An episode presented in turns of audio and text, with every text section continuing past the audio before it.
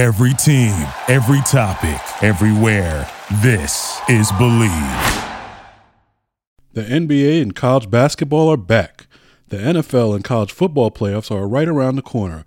With all these sports going on, there are plenty of bets to lock in, so if you're thinking about picking the Lakers to repeat their NBA championship or someone to upset Pat Mahomes and the Chiefs, you need to go to betonline.ag. From game spreads and totals to team, player, and coaching props, BetOnline gives you more options to wager than any place online.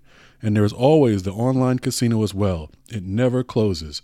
So head to betonline.ag today and take advantage of all the great sign up bonuses.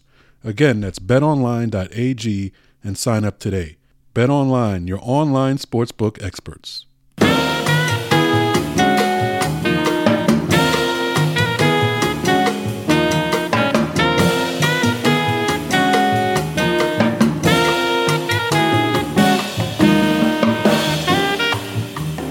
Hey, everybody, uh, welcome to a holiday version, a New Year's version of Bill Rhoden on sports.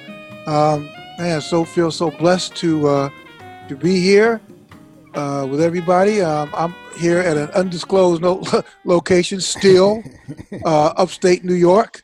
Uh, here with my uh, co-host and friends, the great Jamal Murphy. Murph, how you doing, man? Happy New Year. Happy New Year to you too, Bill. Uh, you know, it's gonna be a nice, nice little in in-house party, I guess, with with only the family, uh, coronavirus style. So, you know, Happy New Year, everybody. Yeah, and here, of course, with uh, our occasional third co-host, third guard, uh, the great uh, Steve Wilson. Hey, Bill. Man, good good to see everybody, and uh, happy New Year to everyone. And uh, 2021 is just gots to be better than 2020. gots to be. Gots to be. And of course, here with the judge, our friend the judge. Looking forward to when he officially retires, he could join us. We'll have like a quartet. We just call him the judge. Welcome to the show Hey, again, once again. thank you, thank you. It's a pleasure to be on here with you guys. I feel like I'm really um, doing something in tall cotton here uh, with uh, a, a great art, performing artist uh, like Steve. Uh, I've heard his work before, and not only that, I've heard him uh, as a co-host on the show, and uh, he's as uh, if he's as good a musician as he is uh, knowledgeable about sports, uh, he's a hell of a musician. That's all I can say. And uh, I uh, enjoyed. Uh, I was saying to Jamal, I, in, in the last couple of weeks with time off from work, I was able to listen to a couple of the versions of Up Next and uh, uh, uh, some great uh, uh, uh, listening uh, regarding uh, Leonard Hamilton Yes. and Ian Begley. Thank, thank you for the plug. Uh, uh, really enjoyed those Yeah. immensely. And I got to say something about my boy, Uh-oh. Bill Uh-oh. Rhoden.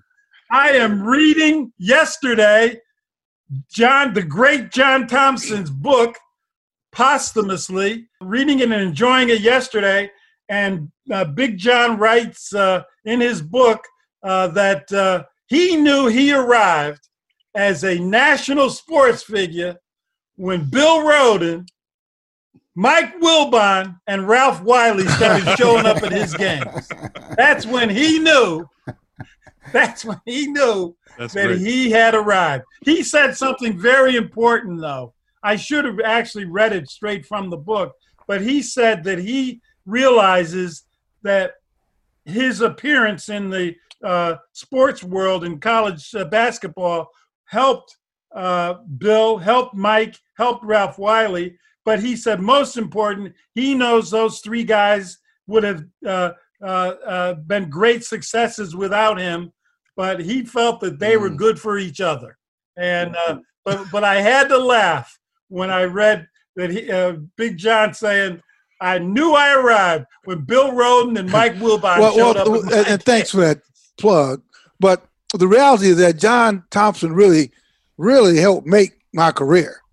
I mean, he really did. I mean, he's being very modest because because of him, because of John Thompson, you know, the white sports editors were afraid of him. You know, they were afraid of the whole Georgetown thing. And so if you had a black person on your staff, they said, "Man, you go and decode this guy," because you know. And so, really, that is really why me and Mike, Ralph Wiley, the late Bryan Burwell, you know, he really helped make make our career. Because I remember there was one press conference where uh, I came in. I wasn't late, but I was standing off to the side, and John had just wanted to remember. You know, all you guys remember during that time with Ewing and Reggie uh, Williams and Wingate, and I mean, they had maybe one of the best teams for four years in the country, right? And Johnstown, they are all black, Right. and they were just like, man. And so, and everybody was afraid of John, Big John. And I was standing on the side during post game, and he said something, and I may have asked a question. Then he said, "Yeah, and Rhoden over there so and so and so," and he chuckled. And I had the the presence of mind to instead of being scared to kind of respond to him. Joke, I joked back with him. I said, "Well, you know, maybe that's what you say," you know. And everybody was just like, like, damn, that was like that would be like, like, like in the in the, you say there's a there's a brother in the deep south, two brothers fighting each other in the deep south, in like Mississippi, and then this white girl steps into the ring to say to the brother, and the brother turns around, slaps her, and the opponent just immediately runs away. He said, "Wait a minute, this brother's that bad to slap this white chick and then get away with it." And that's how I felt when when I teased John back. And what that did for me, what that did for me, it raised my stature because it said, "Oh, oh, Rhoden kind of has some kind," and, and it's what Bobby Knight and Shashet did to the white boys all the time Mm, Mm. right. they had the knowledge like Woj and that, you know, and it lets everybody know that, oh yeah, this guy is in uh Knight's inner he- circle or something. Yeah, he's cool. This this one's cool over here. Yeah, so Mhm. so for Thompson to do that with me and the Wilbon, he he would call out, you know, he'd say and Wilbon over there and something like that.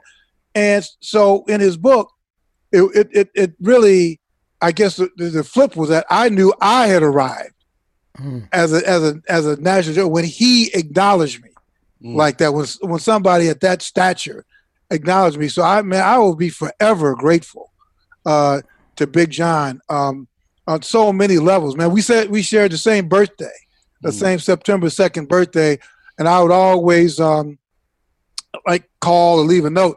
And uh, just another quick story. So one day, but you know, remember, remember he had uh, who's it? Michael Graham. Remember he had Michael Graham Mhm, mhm. on that team, as a freshman, who Michael who Graham. really helped him win that first that national championship. Right. So the next year, there was something happened, and Michael was out. Anyway, he found himself on Georgetown campus trying to go to summer school. Right. And I wanted to find him. You know, I wanted to talk to him. And you know, Georgetown ran that thing like organized crime. I mean, you couldn't. They won't give you permission. So of course, me being a journalist, I found out where Michael was. I found the dorm and the room Mm. and went there and he wasn't there. So I slid a note under his uh, door saying, Hey, call me when you get a chance. Well, of course, he went right to Coach Thompson. so when I, coach, when I called Coach Thompson to wish him happy birthday, he said, Yeah, motherfucker, you know, I said, I, I expect more from you than to, you know, try to get my guy. But we had an interesting discussion because my point was like, you know, John, I don't have to ask you permission to do my job. Mm. And there was this kind of silence. Right. And I think there What was did he say, silence, sir? you know, because again, but you know, because it was like, and, and that was the beauty of our relationship. Me, him, Leonard Hamilton, all those guys, because you know, our ritual every Final Four, me, Nolan Richardson, John Chaney, Wilbon, Burwell, Ralph, we would all meet in a cafe at the Final Four, and we would talk till maybe two or three in the morning Wow. about just issues, but it's all off the record. And eventually, every year after that, it got bigger and bigger and bigger until that became one of the one of the most look forward to things of the Final Four. And people would call me, man, where are we going to meet? And the interesting thing is that we never knew until we got to the Final Four. It was like the Underground Railroad, you know. And I see says, where are we to meet? We have like sheet meet so and so and so and so, you know. And and honestly, honestly, that's when I first realized Whitlock was who Whitlock was, which was not necessarily being fucked up, uh, but that Whitlock would, you know, we'd all collect some money because we wanted to have like some chicken wings or something at the thing. And Whitlock would always give like a donation, but he would never come. He would never come. Mm. He would always give money, but never come because he wasn't a group guy and all that kind of stuff.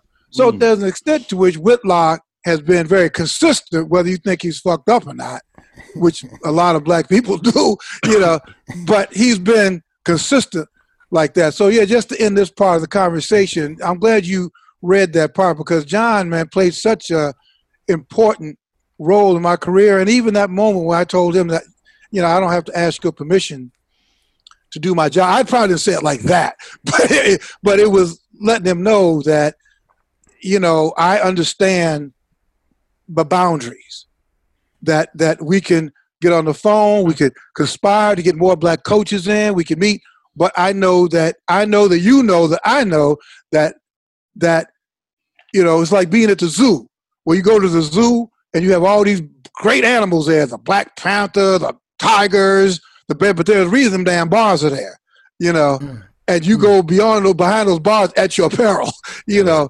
And so that has always been my approach to this stuff is that there's mutual respect, particularly when it comes to black people, but I'm still a journalist. And so even to this day, man, I'll talk to Leonard Hamilton to this day. And I talk to somebody else, and they'll talk to Rhoden. I don't ever want to hear this shit now. because they instinctively know that writers, we're addicted to the story. Mhm. And we'll sell out everybody we know for, for the story. And somebody has to remind them, said, listen, no, I no, that's off the no. And you be, oh man, no. you know, and you know that if you betray a trust, it's over. So uh no man, but thanks for for re bringing that up because John was really critically important to all of our careers. Mm. And another another major loss in uh, 2020 for sure. Yeah, yeah, yeah. What do you guys? I know, uh, uh, Jamal, you sent a really nice note. So I'm curious. You know, as we go to this panel, um, 2020. I mean, we can speak generally. It's awful, but each each of you, I'm just curious. Think, what were your major major events of uh, 2021? You got. I mean, 2020. You got Kobe, Coronas, POTUS 45, Kamala, George Floyd, uh, the boycott, Black Lives Matter, Mm. the bubble, black coaches, Mahomes, yeah, the black quarterback, Naomi Osaka, LeBron James. I mean, so what, what do you guys think? Uh, what was sort of your your big you know moment? Let's start with you, Steve, since uh, since you're leaving us early. Yeah, and actually, I I've been given permission to extend my stay. Okay. So, so that's even that's even better then. All right. I pulled some strings. no, but um, wow, Well, man, where do you begin? I, you know, I'll be sixty years old in in uh, February, and uh, I can say I've never seen a year, experienced a year like this. Um, I mean, just on everything that that you just mentioned, everything that's that's happened. Uh, you know, in, in the United States and, and of course of the world with uh, COVID and culturally and, and and I recently lost my mother, so that that too. So adds- sorry to do that. Uh, thank you. Our condolences. Yeah. Thank you very much. Uh, but certainly, just all in all, I uh, even with that aside, I've never have seen all of these just major shifts and and uh, major events. Just you know, it's it's mind boggling. It's just to wrap your head around everything. But I think this is. You know, to be somewhat mystic about it, I guess, or spiritual about it, is I think this is the universe saying, okay, well, it's time for a transition. You know, uh, because certainly every period, uh, you know, th- somewhere on the planet we go through some kind of major cultural shift and cultural change, a big impact. And, you know, when you think about it, America has not seen war on our shores since the Civil War. You know, so, uh, you know, we've gone through World War One, World War Two, but you know, we're we're seeing, I think, a reckoning. We're seeing, we're, we're all experiencing a reckoning of, of some sort, and, and we're due for it. We were due for it. You know, it, it's sad that it had to come by way of, of COVID because of so many lives being lost. But uh, my hope is that these lives won't be lost in vain. That we'll we'll get through this. Uh, we'll learn from it. Uh, somewhere down the line, um, we'll grow from it and be kinder to each other. Uh, so I know that's going to be a challenge with all of the right the craziness and the climate that's going on. But uh, but I think we we were overdue for it, you know, and uh, hopefully it'll give us a chance to reflect and decide what and who we want to be going forward. I think that um, what hits me is whether it was uh, uh, John Lewis or John Thompson or K.C. Jones or uh, sadly Steve's mom or my first cousin or uh, Joe Morgan who died. People who d- died uh, during the pandemic did not get a proper burial. I think that's what that's what really uh, uh, I have to take uh, uh, from it that uh, that their loved ones didn't get to send them off in a proper manner, and um, that's my sadness when when I think of anyone who has died since late February of, of this year. They didn't get the proper, respectful conventional funeral. We lost so many uh, people, uh, and it doesn't have to be K.C. Jones or John Thompson, people who weren't known, who were not public figures, whose families have had to grieve um, uh, uh within themselves and within a very small unit. And that's what uh, uh, I take in these last uh, 10 months that uh, that is uh, uh a real downer to me. What about you, Jamal? I mean, uh, kind of along those same lines. It to me was just a sad. It was a sad year. 20, 2020 was a sad year. Um, obviously, with coronavirus, uh, people passing, um, but then also, you know, black people in general. You know, we all we knew what the situation was. We knew how we were treated. We knew things never, you know, ne- weren't really getting better, but things hit the fan this year in such a way to make you really, really look look around and say, you know, just be disappointed in in America again, you know, um, and profoundly, and and you know stuff like just the fact that Donald Trump was in office was an affront to black people. Um, you know, some some black people. Well, well, most, yeah, most, the black most. black people I know, Most. you know, you know, but Right. you know, starting with that really, and then you know, all the people murdered by police, uh, you know, Breonna Taylor, George Floyd, you know, Arbery, and there's so many more.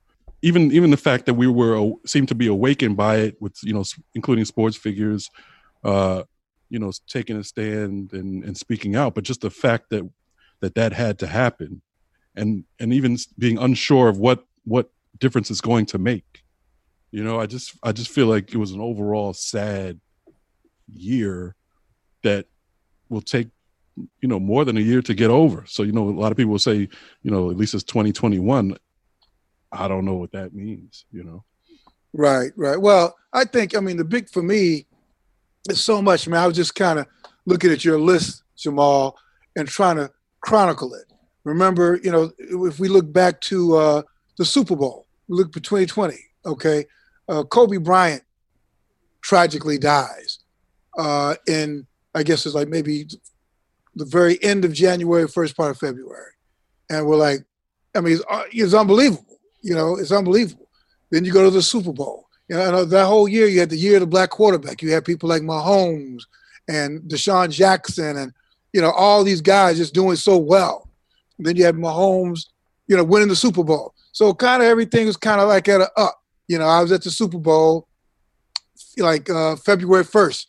So you know, we didn't even hear of a corona. If we did, it was kind of something that happened over there. You know, how we as Right. in the United States, if it's not happening in our backyard, then it ain't really happening.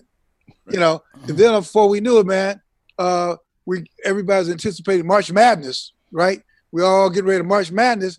Then next thing we know, I'm in Kansas City at the tournament, and the commissioner says, "Wow, the NBA has just shut down the season." I'm, I'm like, "What? Unheard of! You can't. You got to be joking." And that was it, man. That was on. Uh, and then you had, in the midst of all that, George Floyd, you know, Breonna Taylor, Ahmaud Arbery. I mean, I mean, it was just it's worse and worse and worse. you know, no sports, uh, no music, uh, I mean, no nothing. And you know, the judge. I mean, you know, you were right. You couldn't get any. There was no really. There was no law being done right because the courts were closed, right? You know, right. Just right. like you were saying, man, it was just so unprecedented. And to be honest with you, we didn't really admit you guys could talk. We didn't really begin to see, and this clown in the White House, not beyond being a clown, was tapping into some of the darkest elements, darkest racist elements of our society. Let me ask you guys something before I go on. Everybody says that this was the most this was the most divisive year in our country, but I I thought I don't know what you guys think. I think it, we've always been divided in this country. I don't think it just started. Seems like we've always been divided, but for some reason, this all may begin with Obama and this clown in the White House basically ripped off the scab. Right. I Is that what you all, guys? I mean, it, it was. Yeah. We were never like. Yeah, it was. All, it was always there, but I think it was. But but this year became, it it reached the surface to where people weren't. You know, no, they were not people not trying to hide it. Like you right. said, you you basically had not even basically you had a white like a pro white supremacist right. in in the White House. You had you had people working for him that are white supremacists. You know, writing his speeches Right. you know what I'm saying? So mm-hmm. it was just on it was just on the surface now where where it never was before or we knew it was there and we and we knew po- politicians were known, you know, were smart enough you know for their own careers. They were smart enough to to, you know, keep it as a dog whistle, but it's no it was right. this year was no longer a dog whistle. It was just it was just, you know, shouting. Well, I think it was I think to to piggyback on what uh, my man Jamal is saying, I think it was clear, blatant, purposeful, willful exploitation. That's what it was. Uh, there was no hiding. There was no um, reading between the lines. I think, sadly, there were. Um, uh, uh, this administration was trying to exploit the issue, and um, and I think for those of us who are public servants, it makes our jobs more difficult. Even if, even for those who normally would uh, support his beliefs, you cannot function when people do not have confidence in their government.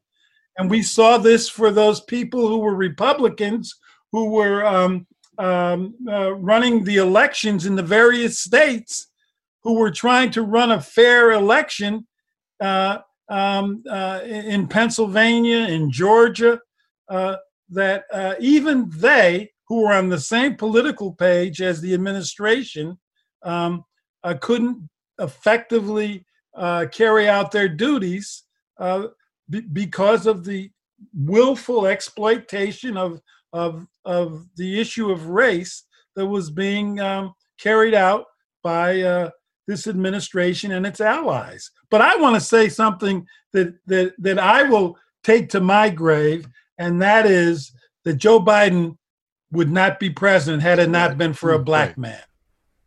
Had it not been for right. Congressman mm-hmm. Jim Clyburn, he would not right. be president today. Right.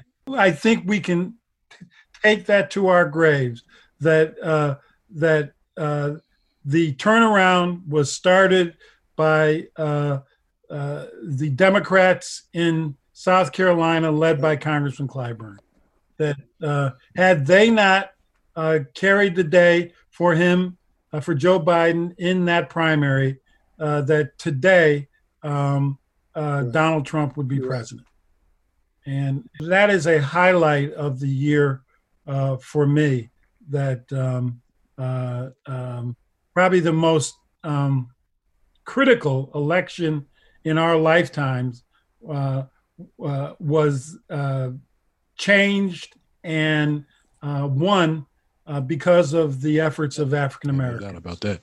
And yeah. it's interesting that uh, during his um, post-election speech, Biden famously said, "Acknowledge black folks," right. and said, "And I got your back." Now, I have never heard that. I mean, I mean, seriously. I mean, as long as I've been aware of presidents, I guess maybe beginning with Eisenhower, I've never heard any president say, "Thank you, black people." It's like it's like amazing.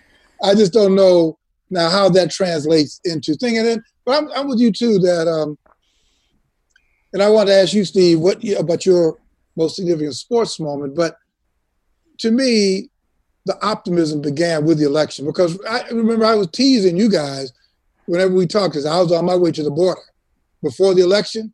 Mm-hmm. I'm, I'm because I did not have faith in my fellow United States citizens, particularly my white brothers and sisters, to go in that booth mm-hmm. and and and say, you know what, you know, and say, I know I've got privilege, I know you know whiteness matters and all that, but I know this guy is for white people, but I can't do it and pull the lever for Biden. Right. I thought that a lot of them were going to say, you know what, what's wrong with privilege? you know, I want my kid to get to get into the best school. I want my kids to get, you know, I'm not for all this stuff, and thought they pulled the, the other lever. So, right. uh, but I was happily surprised when what 80 million, you know, 80 million you know, said, "No, we, we we ain't down with this." Oh, those were fraudulent votes, though, Bill yeah, not 80 million. It's like you know, it's like it's like in our world, in our world of sports and play.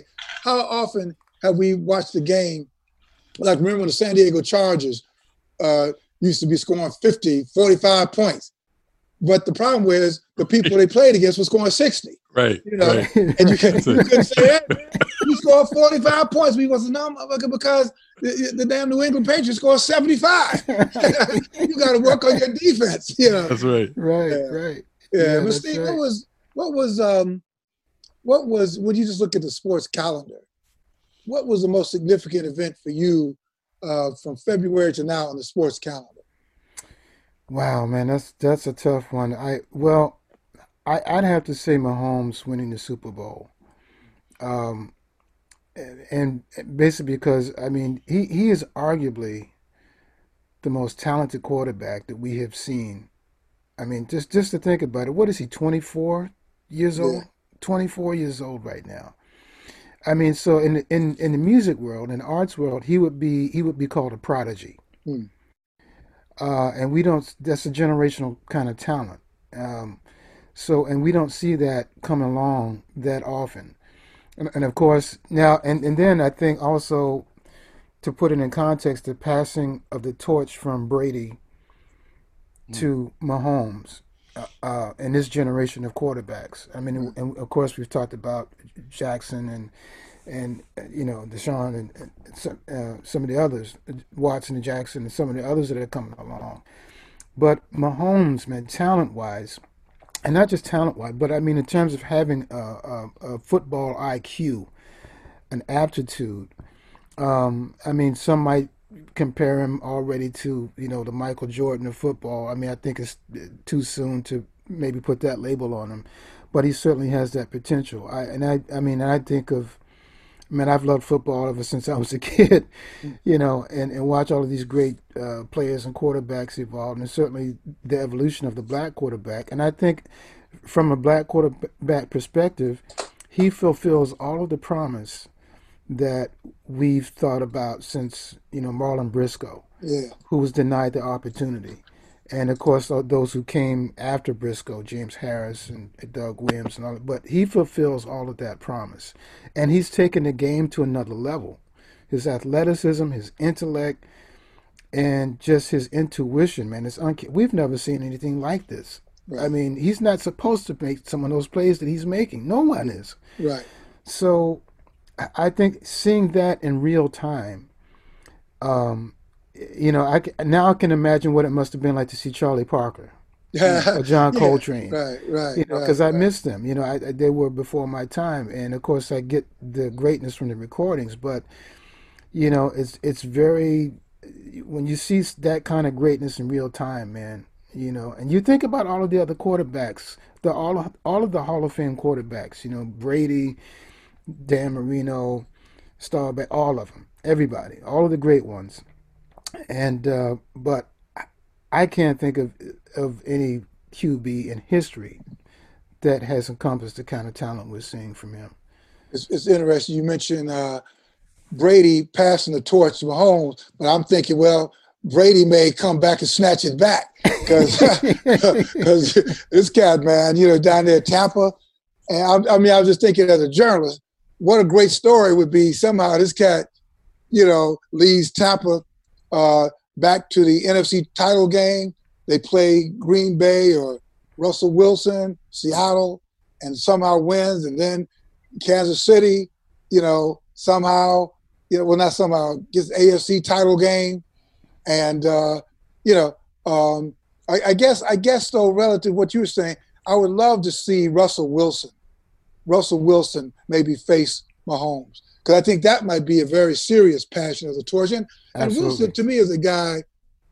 You know, we always say people getting their due. I mean, what does that mean? You know, mm. but um, you know, I don't know if Charlie Parker got his due while he was living. You know, mm. uh, I think I think his his musicians knew that he was otherworldly.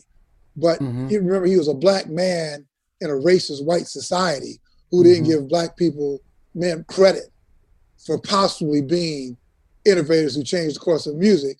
Mm-hmm. So, you know, I don't know what getting to do, but I, I, I don't think that Russell Wilson has, pro, you know, has, has really gotten his due as being maybe like one of the most consistent, greatest courses. So I thought, I think, it would, I don't know what you guys think, it would be great for me to see Seattle facing Kansas City in the Super Bowl.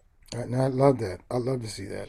I was always concerned about the Seattle team when they blew that um, yeah goal line stand yeah. against uh, the Patriots. Yeah. Um, I I, uh, I always thought there was something behind the story yeah. that they didn't hand it off. They had a timeout. Yep. Uh, and um, and they had uh, beast mode. Uh, the beast mode. Yeah. All they had to do was give him the ball. Even if they handed it to him the first time it got stopped, they still had a timeout yeah. to regroup and run at least one more play.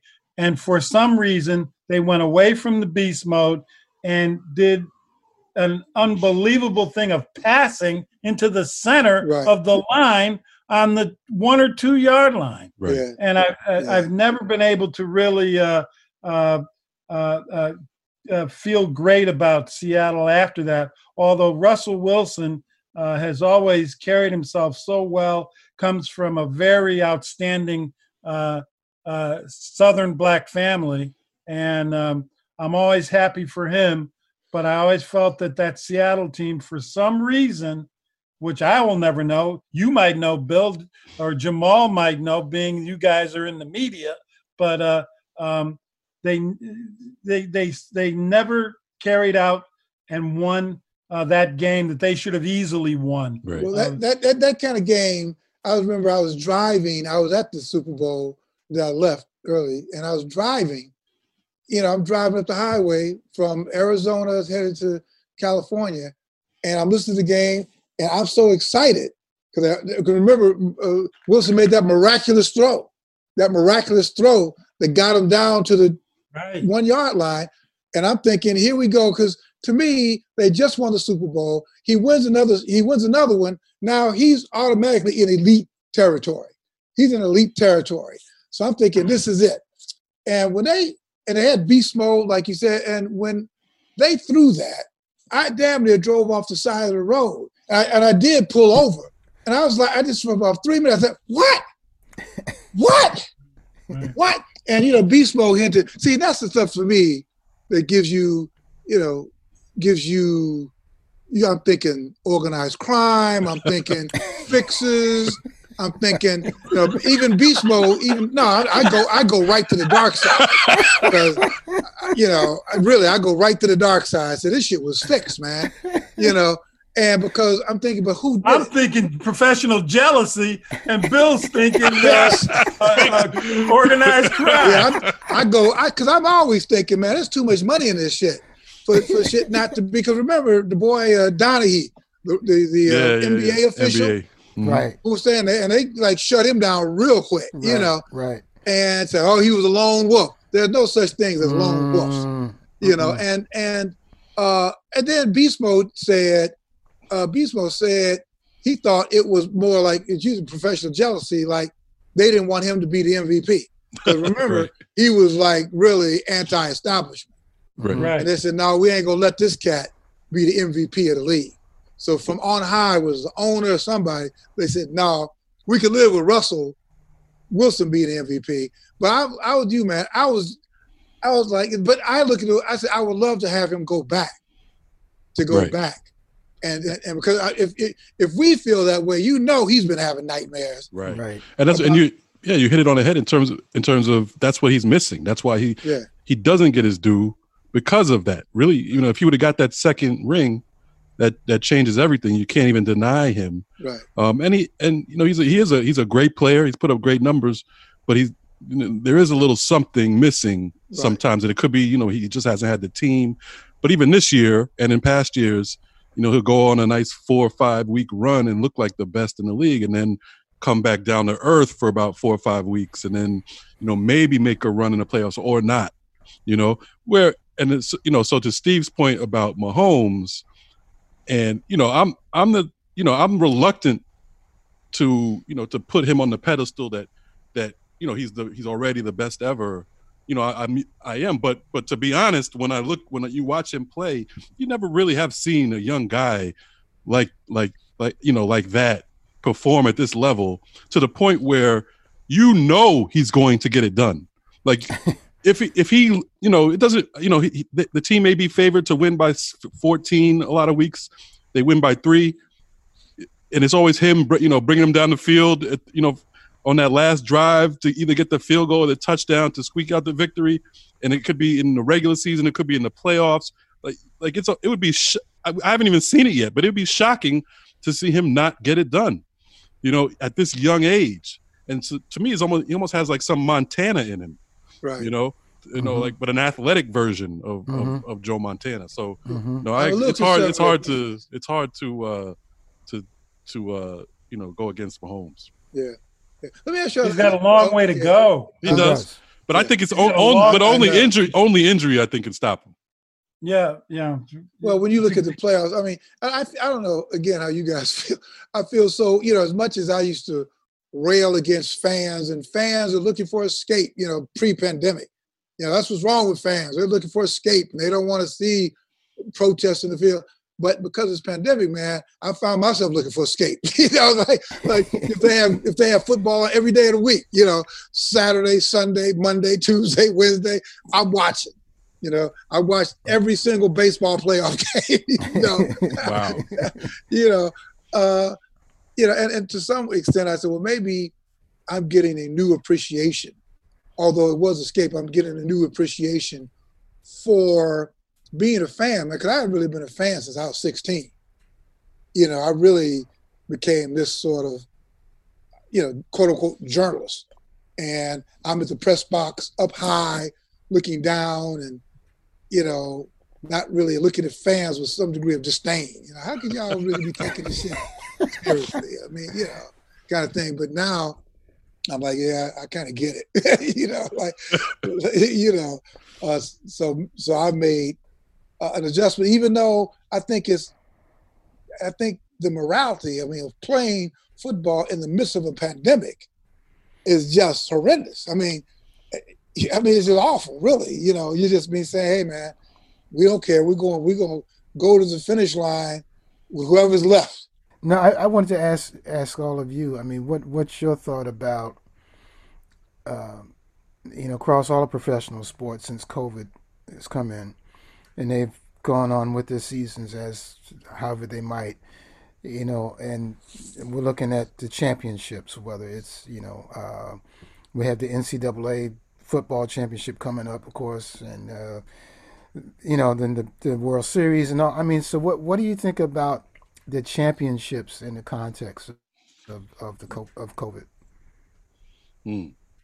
Um, I, I, as I said to uh, Bill and and Jamal the last time I was on, I don't think they should be playing sports during the COVID. I really don't. But as soon as I turn, as soon as we finish here, I'm going to be turning on the TV to catch the NBA games tonight. Right.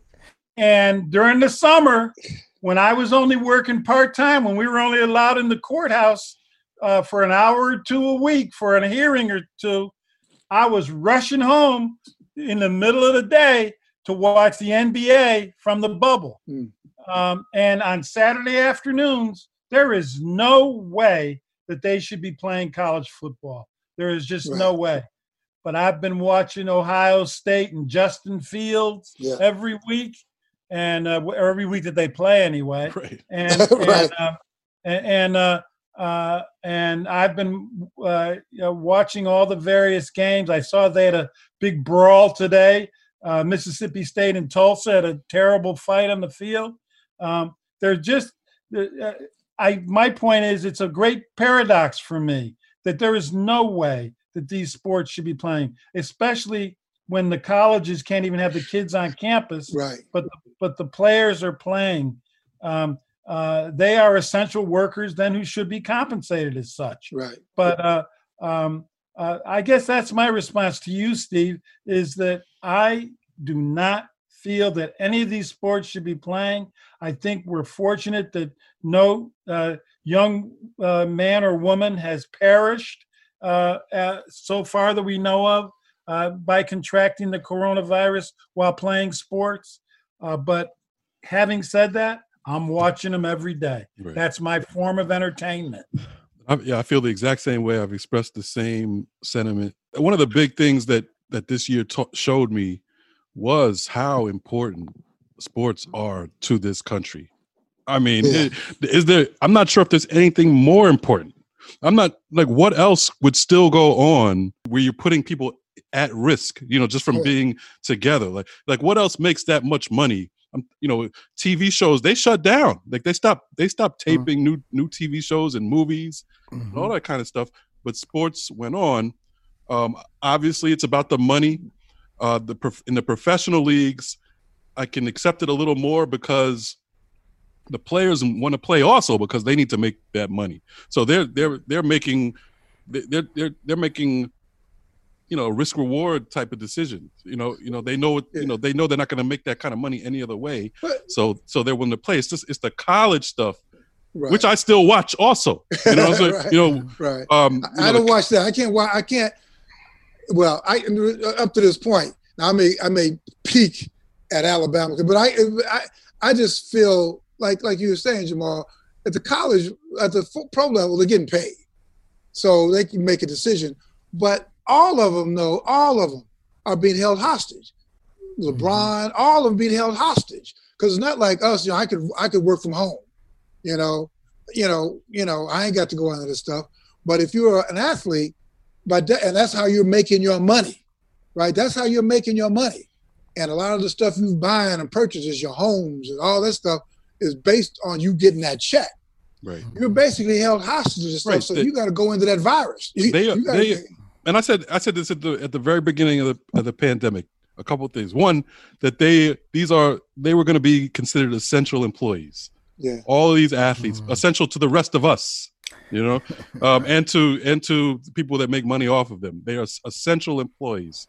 And then the other thing was the college situation, which I was saying a while back, and, and people was, were laughing when I, when I asked, you know, would would there be a situation where colleges would bring kids back just as a front to allow them to play college sports, and that and that's basically what has happened. And now they don't if they forget the front it's like like you know 2020 everything has come to this come to the surface. Right, okay we can't we can't hide it anymore. We can't hide it anymore. We, we have no kids on campus but we're still going to have the only kids on campus are the athletes and they're going to play. And we're going right. to make money off them.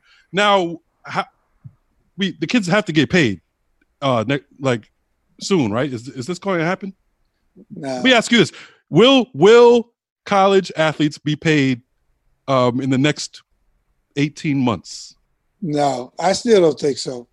I still don't no. think so. I, I, mean, I mean, and, and, I still believe in a way, man. I don't know what you guys feel. I, I don't think they should. I, I, don't think. I think particularly as a black community, man, we don't. We need to. We need to value education more. Now, what I think they could ease not easily do, is for those schools that are making money, the schools that we're going to be watching tomorrow.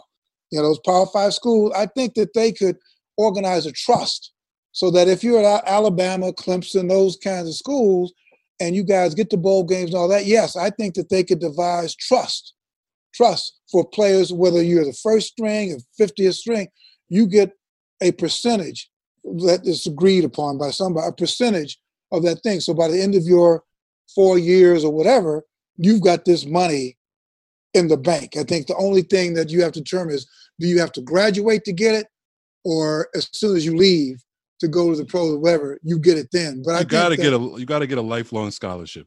Period. Yeah, I agree with that. I think if you participate, uh, there should be a, a point at which if you've participated in uh, intercollegiate sports on a team, uh, that you should be guaranteed a lifelong scholarship. Um, there are uh, too many uh, young women and men who uh, who spent a long time uh, on a, in a program, didn't uh, and and used all their eligibility, but didn't get a degree. And uh, when their eligibility expired, uh, they were not. They were told they had to pay Right. their way to complete the education. Right. I think if you, uh, I, I, first of all, I think at certain levels it can be worked out. We've managed to work out pay routines and schedules for every job in America. Right. And uh, as someone who represented uh, the uh, uh, uh, uh, citizens of the state of Connecticut when I was assistant attorney general, uh, making certain that people, everyone got paid pursuant to the Connecticut law uh, for the hours that they worked. We've been able to work out pay schedules for every job in America. Right. I think we can figure out a way to pay for uh, uh, uh, the uh, these young people to be paid if they perform a certain amount of uh, time at a certain level in college sports. Uh, uh, I I can speak for one case that I know specifically of a well-known athlete, retired now, who left early to make his fortune in pro sports, who left primarily because he got tired of being the top player on his college team and seeing his coach uh, making millions of dollars a year Right. his white was an incentive to him to ret- to uh, to leave early and go to uh, play pro sports. And as long as these coaches are making the money that they make off of the labor and sweat of these kids, I think, uh, like Jamal said, number one, they should be guaranteed an education after participating in a certain number of games for life. Right. Number one. And number two, depending on their um, uh, level of participation and what role they have, um, they should be uh, compensated for it. But interestingly enough, going back to uh, Coach Thompson, he has a chapter in his book where he says the players should be paid. But but he interestingly says, what happens if a guy doesn't work out and uh, does not continue to be an asset to the team? He said, do I have the opportunity now to fire him? Right. Right. You know, Right. only like Big John would do. Always bring up the, the, the complex side of it. Right. And they do fire him, but they don't call it firing. They just call it running them off. right. Right. D- Right, right, right. Uh, um, bye bye to uh, your but scholarship. Yeah, I do think. Yeah, I think those things can be worked out. I really do. Yeah, yeah. Uh, let me ask you this: in the couple minutes we have left, um, you know, we we've been looking back a lot. Um, you know, let's look forward. You know, what would each of you like to see um, uh, in 2021? I mean, like I agree with you, Jamal. Like, there's no magic wand, and just because we're in 2021, all of a sudden this is like a bad dream, and you wake up. It's kind of like the best thing about it is that uh, this clown won't be in the White House much longer. So I said, don't let's let's walk him out. Don't say which way is why oh is That one, no. Walk his ass out. oh, you're gonna need you know, to. Yeah, show him the exit, and then walk him all the way to the gate, and then walk him beyond that, just to make sure, and then lock it. Uh, don't don't show him the directions. Walk him all the Blindfold way out. Yeah, Right. be a blindfold so you can't. Well, but but what would you guys like to see? Uh, uh, start with you, Glenn. What would each of you like to see in 20, uh, 2021? I, I'll tell you what um, hit me uh, during the uh, uh, late summer and fall uh, was the um, extreme, and I say this in the uh, most positive manner, extreme activism of the players in the NBA and the NFL as far as um, encouraging people to vote, vote, vote. Yeah, and I think yeah, we all knew what that meant when yeah, they said vote. right. And and, and, right. and, then also getting these buildings open for um, uh, uh, people registering to vote. Yeah. Um, uh, I, I was in a positive way stunned by the actions of these kids, and and so um, uh, uh, uh, it, it really uh, made me feel good to see the the activism, the energy. These kids um, uh, really uh, uh putting their careers on the line in some cases uh, to to push, promote, encourage, cajole people to vote. And when these kids were these these pro athletes were doing this, that hit home, I'm sure, with a lot of people who were not planning on voting or weren't giving it any thought. So I look forward in the coming months and years for these kids to stay active. I'm one last thing. Um, Kyrie Irving catches a lot of hell for being uh, a bit unique, if you will. But I can say as, as uh, that I remember reading where he paid Renee Montgomery's salary so that she would uh, be able to um, uh, take part in social activism um, uh, and uh, not have to play uh, this past season for the WNBA. So that's what I look forward to is this very reasonable activism um, by these young people. I was really thrilled by that. Yeah, yeah, I hear you. What about you, Steve? Yeah, you know, I have to piggyback on that point too. I I, I think now that uh, athletes, and particularly black and minority athletes, understand the power that they have, they need to translate it, translate that into more action. And I mean that at, at the college level and the pro level. Uh, the college students now understand, I think, a little better how the system works. Uh, I'd like to see them uh, more active. I mean, I'm thinking of the, the instance, you know, during the Black Lives Matter and George Floyd and all of that, and and how uh, uh, I think more than a few college coaches had their come to Jesus moment. Um, but they need to seize on that and take it to the next level uh, and make demands to have more rights on their campuses, to have more representation, to have more say in, in the matters of, of their, their future and those of their fellow students uh, and the community in which they are going to school also.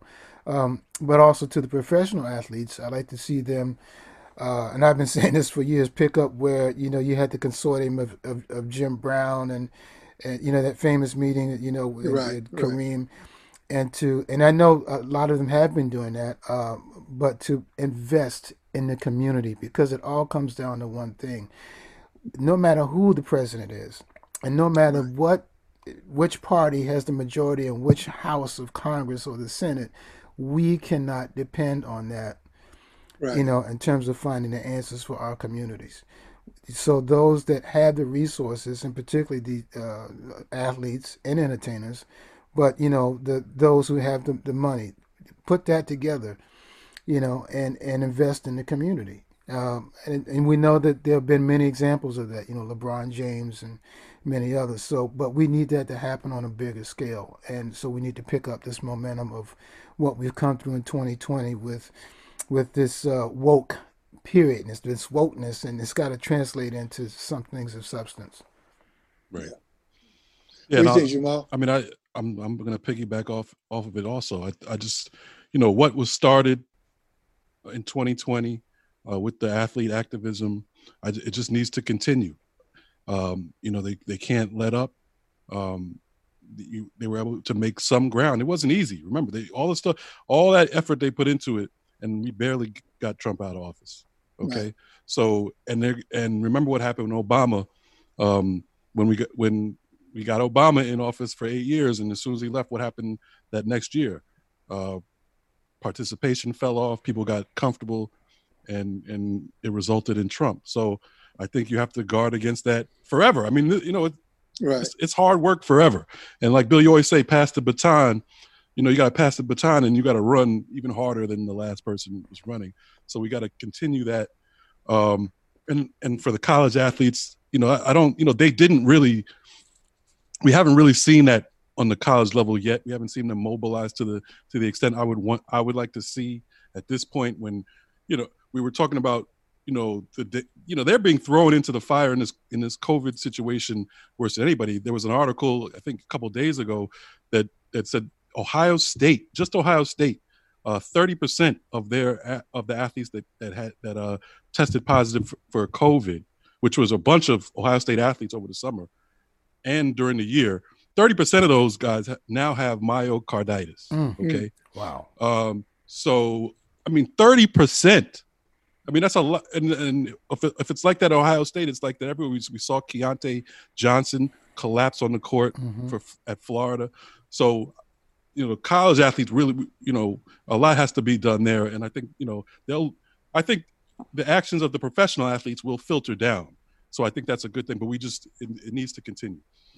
And I guess I, I you know, um, everything you guys said, I obviously I second because we're talking about power and control. You know, just focus on power and control and numbers. You know, when the Milwaukee Bucks said we ain't playing, I think it was an epiphany for a lot of people. The networks, everybody said, shit, these guys ain't playing. ain't no show. Mm-hmm. Ain't no show. You know, they realized, and I think if five, 15 guys realized, man, if we don't, there ain't no show.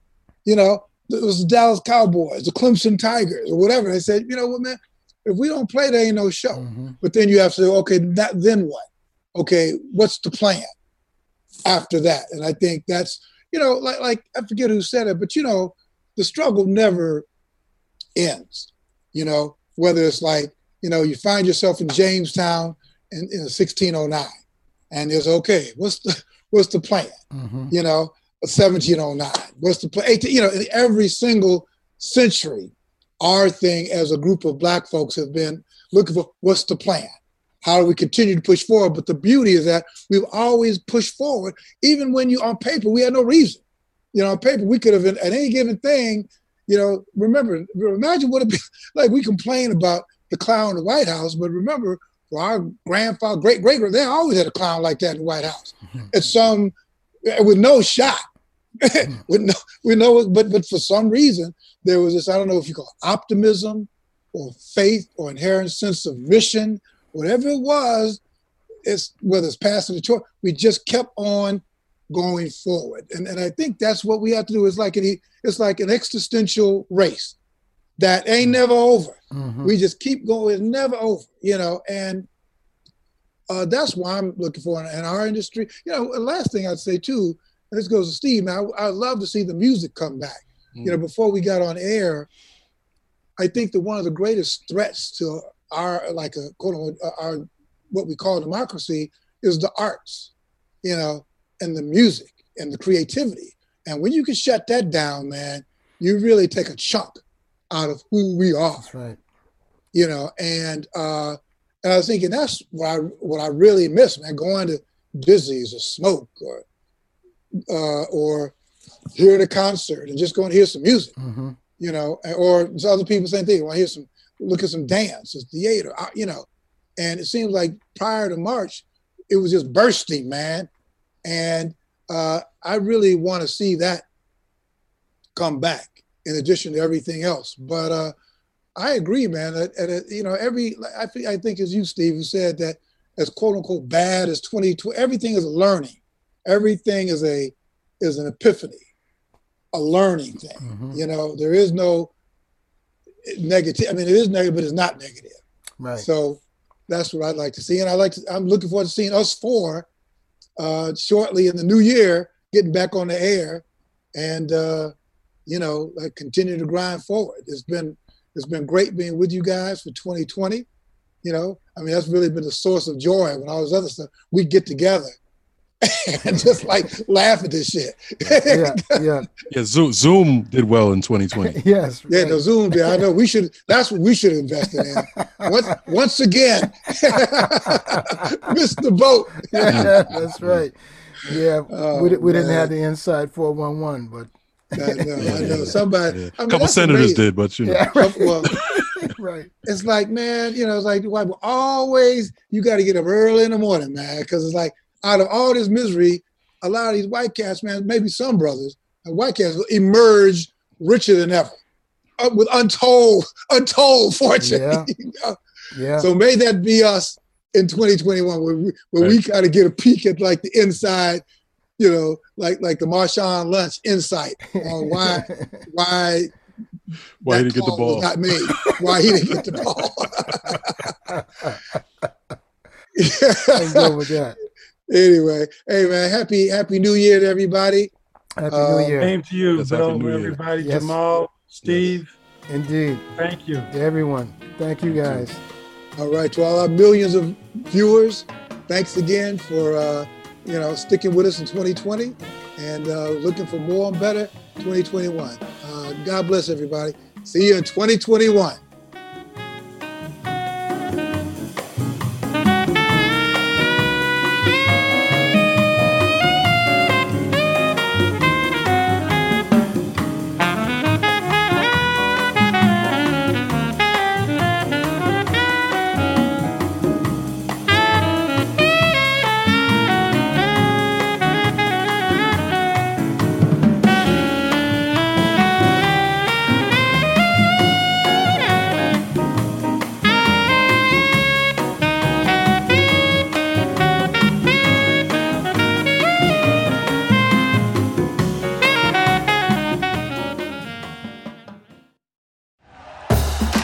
For listening to Bleav. You can show support to your host by subscribing to the show and giving us a five star rating on your preferred platform. Check us out at Bleav.com and search for B L E A V on YouTube.